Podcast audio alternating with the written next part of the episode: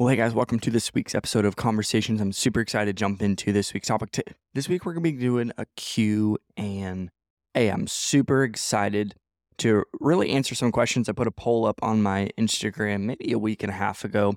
Got a bunch of different questions in and really consolidated them into 10 basic questions that I believe uh, are going to help you and serve you in some sort of capacity. I believe that a lot of these are centered towards ministry. A lot of them are centered towards like the business entrepreneurship, like organizational leadership stuff.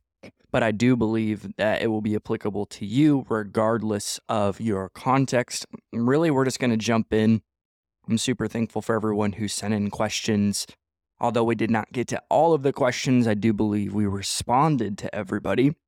There's a little lesson in that for everyone. We just had a conversation with Caleb Last week we talked about answering DMs and comments and as people who create content online how imperative it is to answer. Like your whole your whole job is to facilitate community and connection through online content. I believe it's our responsibility and mandate to respond. So we're going to jump in. I'm really excited and thank you so much for listening. If you're listening to this on Spotify or Apple or wherever you're listening or you're watching it on YouTube, thank you so much. It's seriously so uh, bewildering to me that people are listening to our content that we curate for you.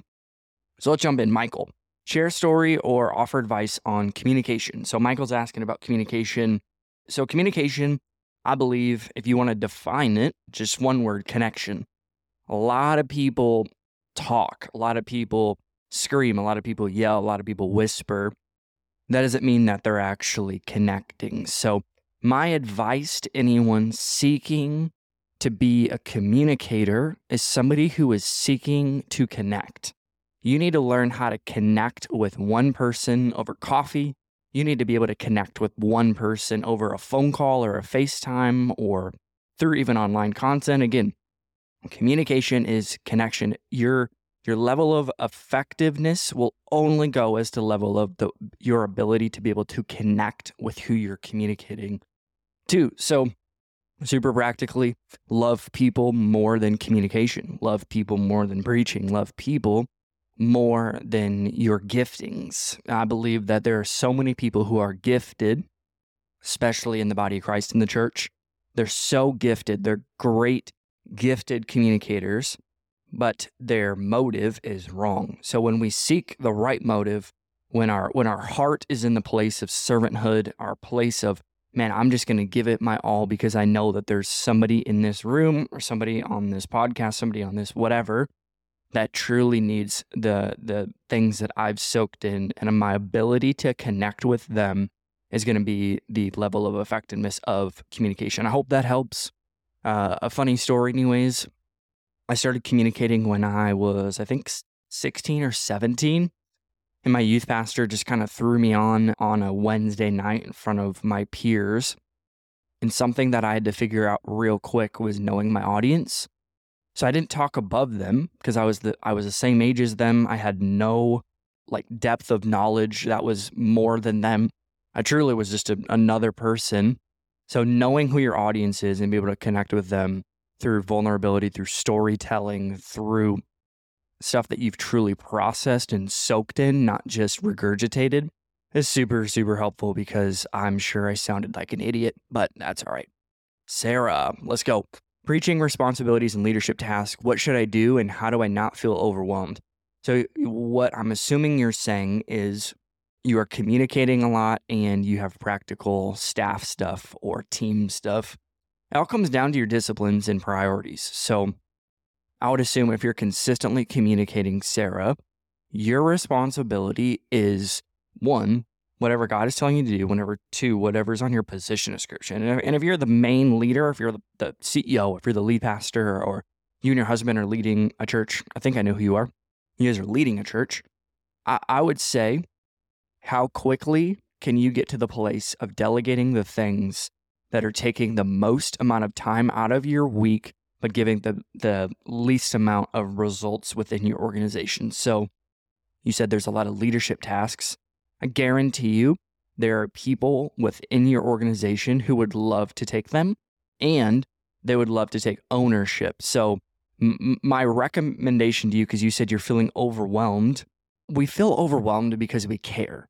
Let's just say that. Like people who don't feel anything, that's scary. When you're numb as a communicator, when you're numb as a leader, that's obviously a dangerous place. So you're feeling overwhelmed because you care so much and you're you're in a stretching season. So your capacity is being stretched to a place where obviously you're, experiencing the fruit of that, which is being overwhelmed. So preaching responsibilities and leadership tasks. Uh, again, there's a season for everything. And I understand that you guys are like in the beginning phases. It is going to be a lot. It's going to be a lot. And we can't just bank off of our gifting. And I said that in the first question, just talking about gifting, because I've just been processing it a lot, but you just can't bank on your gifting. I heard this yesterday from a, a great leader. He said, We're going to play, we're going to practice. So for you, you need to be able to rehearse and practice the things that you're communicating. You need to create space for what God is speaking to you. So as much boundaries as you can set around that and whatever your primary primary responsibility is, put your energy and efforts towards that. I hope that helps. Alex, how do you maintain continuous learning? How do you maintain continuous learning? That's a great question. I believe leaders are learners. You've heard that a thousand times. But the, the reality is, is I never get to the place where I believe I know everything about everything. Even everything about something, even one specific subject, even obviously I talk a lot about leadership or I talk a lot about church organizational growth and strategies and all that stuff. I'm never not learning. And the idea of learning is you're just trying to soak in information. Even if you are an expert, you can still learn. Even the things that you might have already known, hearing it from somebody else might help you grow in that place. So, how do I maintain it? Honestly, it all comes down to your disciplines, it all comes down to what you value. And just know you're not always going to be excited about learning. You're not always going to be excited about reading a book or listening to a podcast or sitting and paying for coaching or mentorship or whatever. But the reality is is I know my level of learning is the lid of anything that I'm a part of because I believe I'm an agent of change, which you are too, Alex. So you maintain continuous learning because you know your learning is attached to the growth of your organization Whenever you stop learning, you stop growing. Whenever you stop growing, your team stops growing because you are a part of that team and you're the linchpin. You're only as strongest as your weakest link, and we cannot afford to stop growing. We can't. We can't. We can't. We can't afford it because there's people who are in our cities, there's people in our, our families and our workplaces that are hurting and broken and need uh, piece of advice that might, maybe they need a friend or they need a, a new system in place for their organization because they're struggling. And you, we just the question right before you they just asked hey how do i how do i delegate leadership responsibilities? When somebody's continually learning alex you could say hey i'm learning about this. I would love to take ownership of this. So how do you maintain it? You maintain it through discipline. You may maintain it through having a, a solid why in place a foundation of understanding man, my level of learning and intentionality will be the level of growth that I'm a part of. So Jessica says, struggles with practical application of her pastor's vision. Ooh, that's a fun one. So you're struggling with practical application of your pastor's vision. Okay. So Jessica, one, you got to you got to know what the vision is. So we always hear this have a vision, make it plain and write it down. That's that's the three steps of a vision. It you just got to get one, number 1. So your pastor has to have a vision.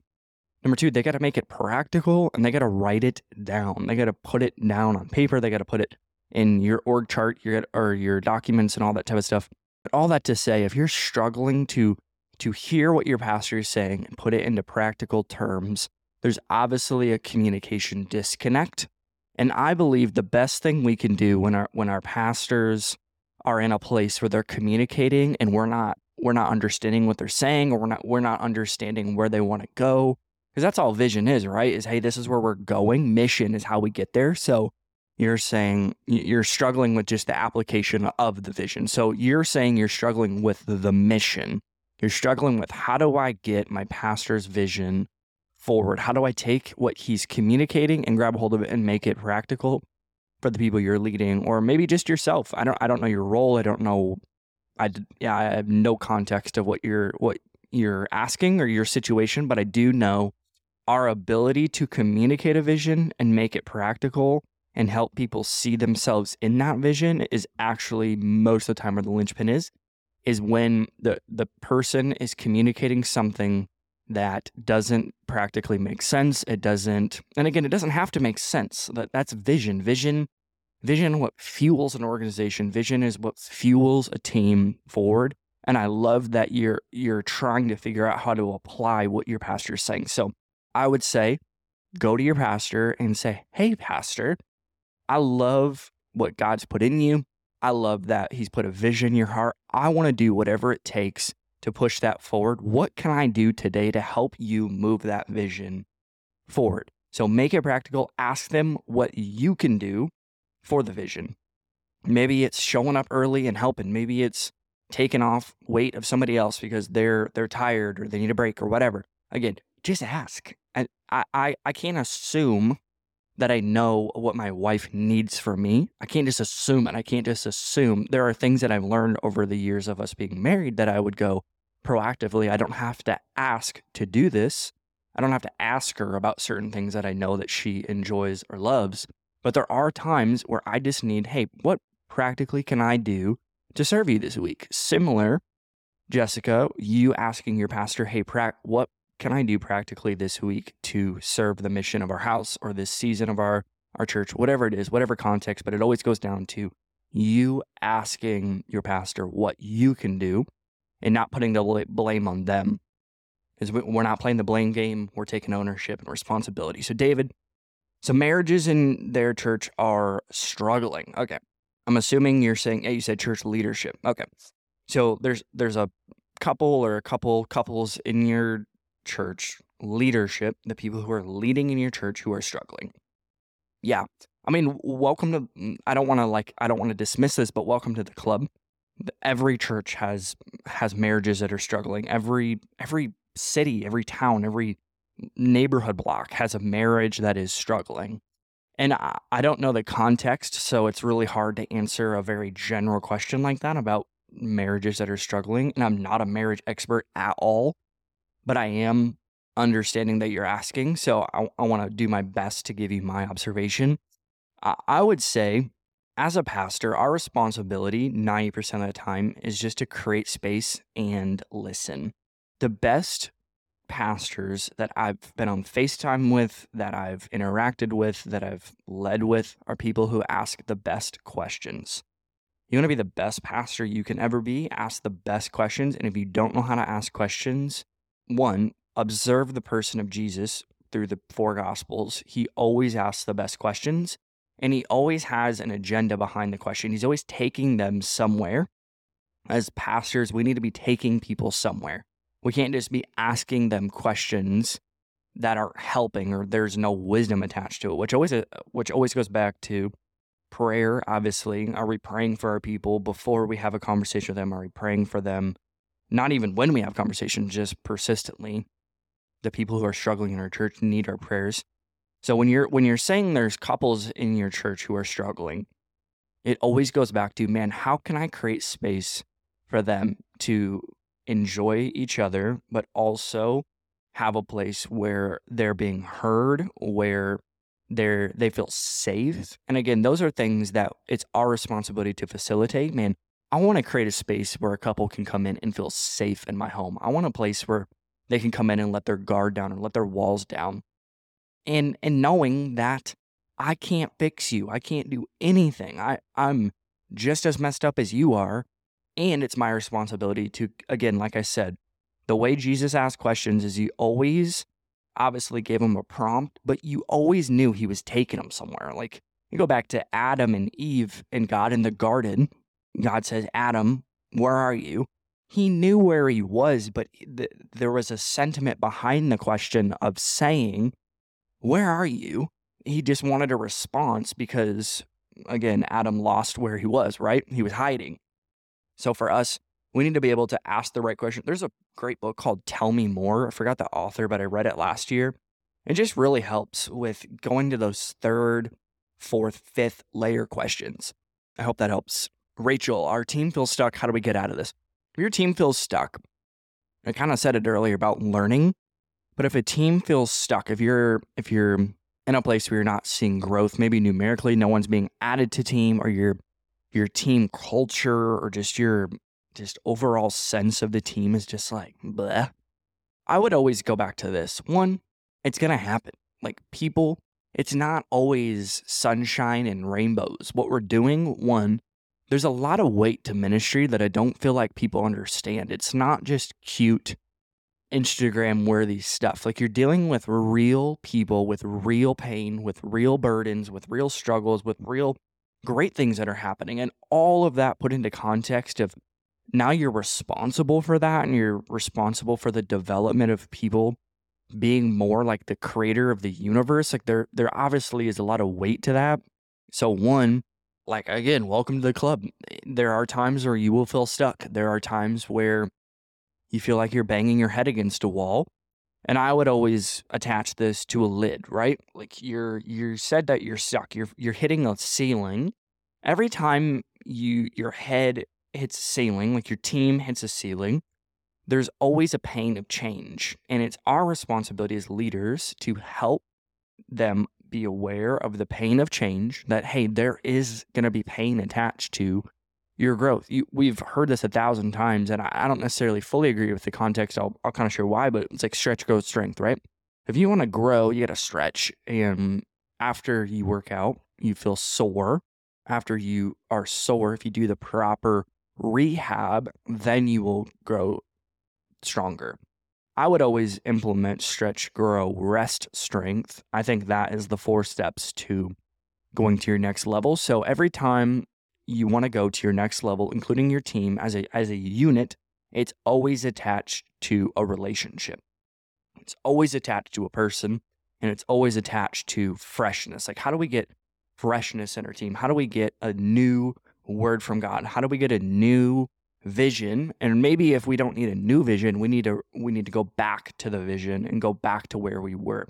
Most of the time when teams feel stuck or they're hitting a lid, the leader is not painting the picture anymore or their leader is chewing on stuff and not communicating again where we're going. So, if your team feels stuck, how do you get out of this? You get out of this by being consistent and understanding that you won't be stuck forever. You're not going to be stuck forever. The, the person who's stuck forever is the person who just quits. So if you keep going, keep understanding, and keep writing down your why, like Rachel, you need to be writing down your why and you need to be helping the, your team. I don't even know what I don't know what team you lead. You could be leading a content team of 3 or a staff of 200. That's why some of these questions are hard for me to just give a, a blanket answer.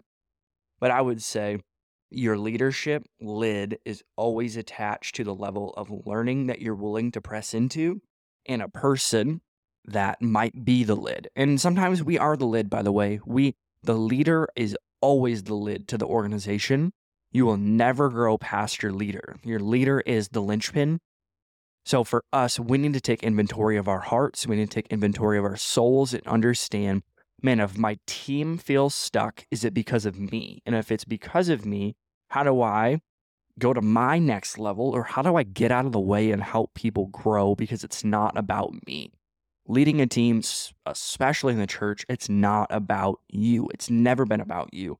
It's never, and it never will be. And the, the times where it is are the times where you will see a decline or you'll see teams truly not go all in. So Daniel's saying, talk about leadership styles and adapting this with the people you lead. Yeah, there are so many different leadership styles. Obviously, there are so many personality tests. There are so many ways that we try to categorize humanity. And again, we're all so different. We're all uniquely designed. So it's always interesting when we try to box into styles.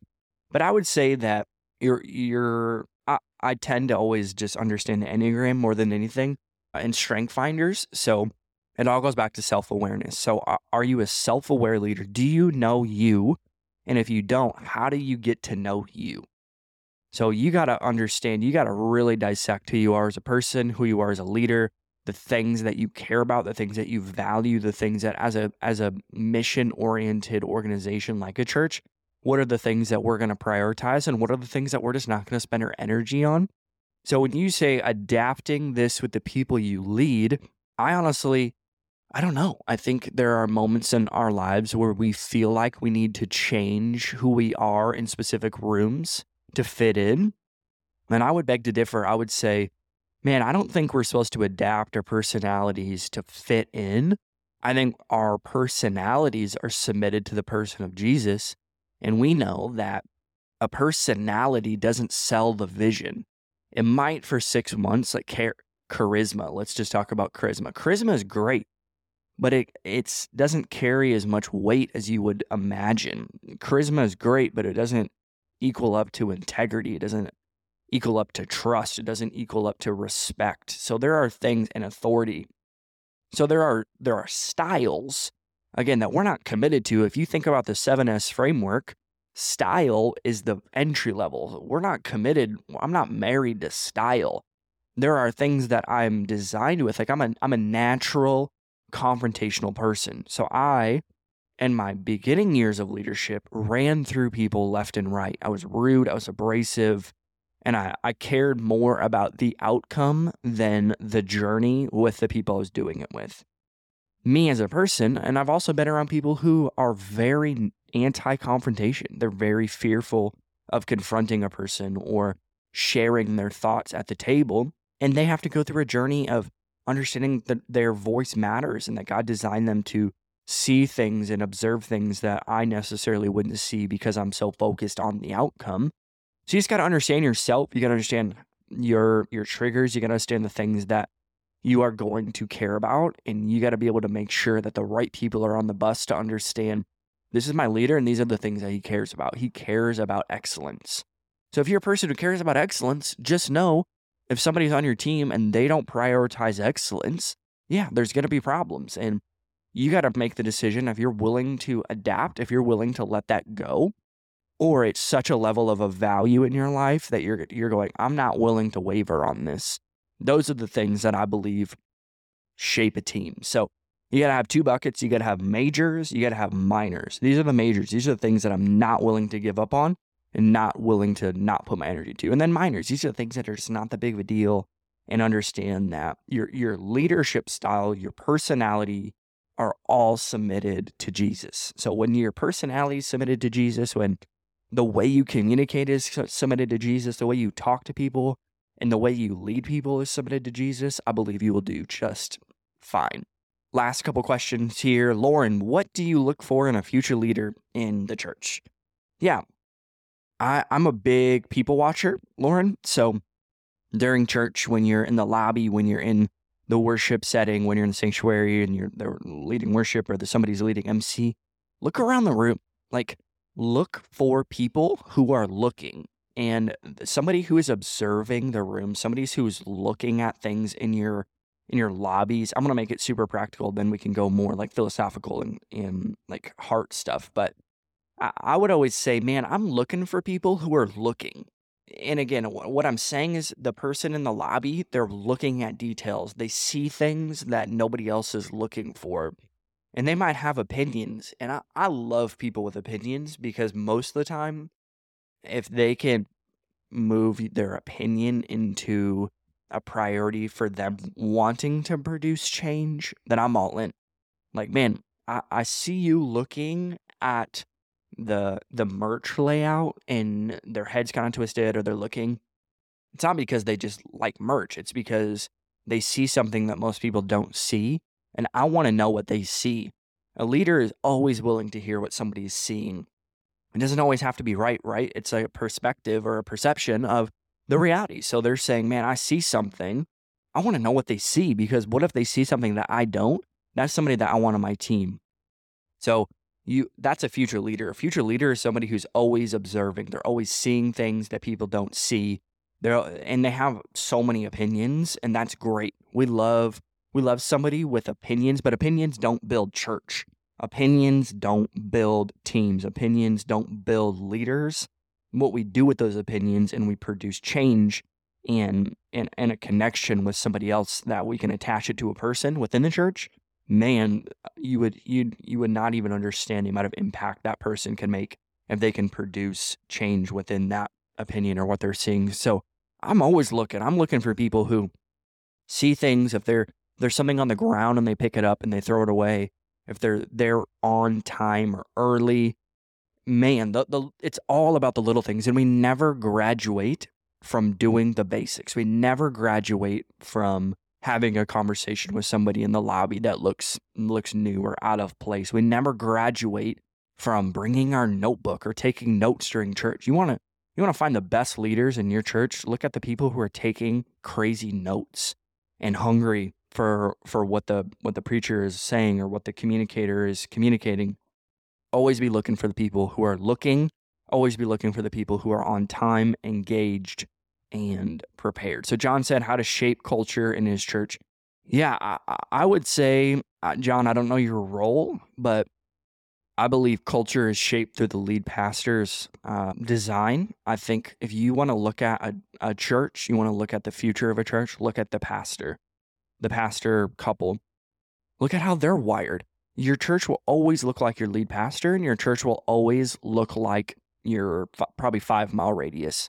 That's just what it's going to look like. So when when you're saying you're trying to shape it, man, I, I would I would say how how are you shaping yourself? Because you are the person who is leading within that culture. You are the person who is within that. And I would assume you're serving, I would assume you're in a high level leadership position. So when you're saying shape culture, I would say be the culture. If you want to if you want to see something in other people, be it in yourself. So when you're walking into church, are you on time? Are you there? Are the things that you're you're frustrated about, are you already living in this solution?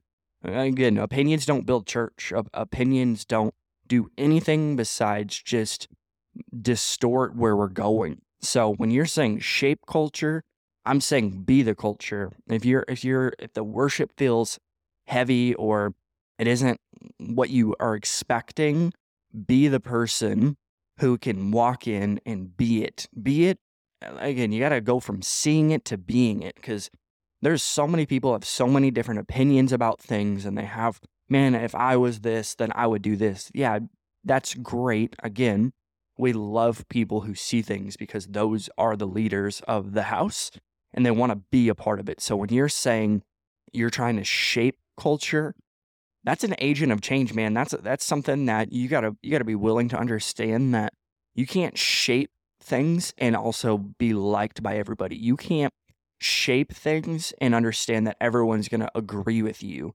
but what you can do is understand that results and outcomes are something that I care about more than opinions or ideas. So when you're saying you want to shape it, man, are you being it? Are you mm-hmm. living in it? Or are you produce, reproducing it in other people? Mm-hmm.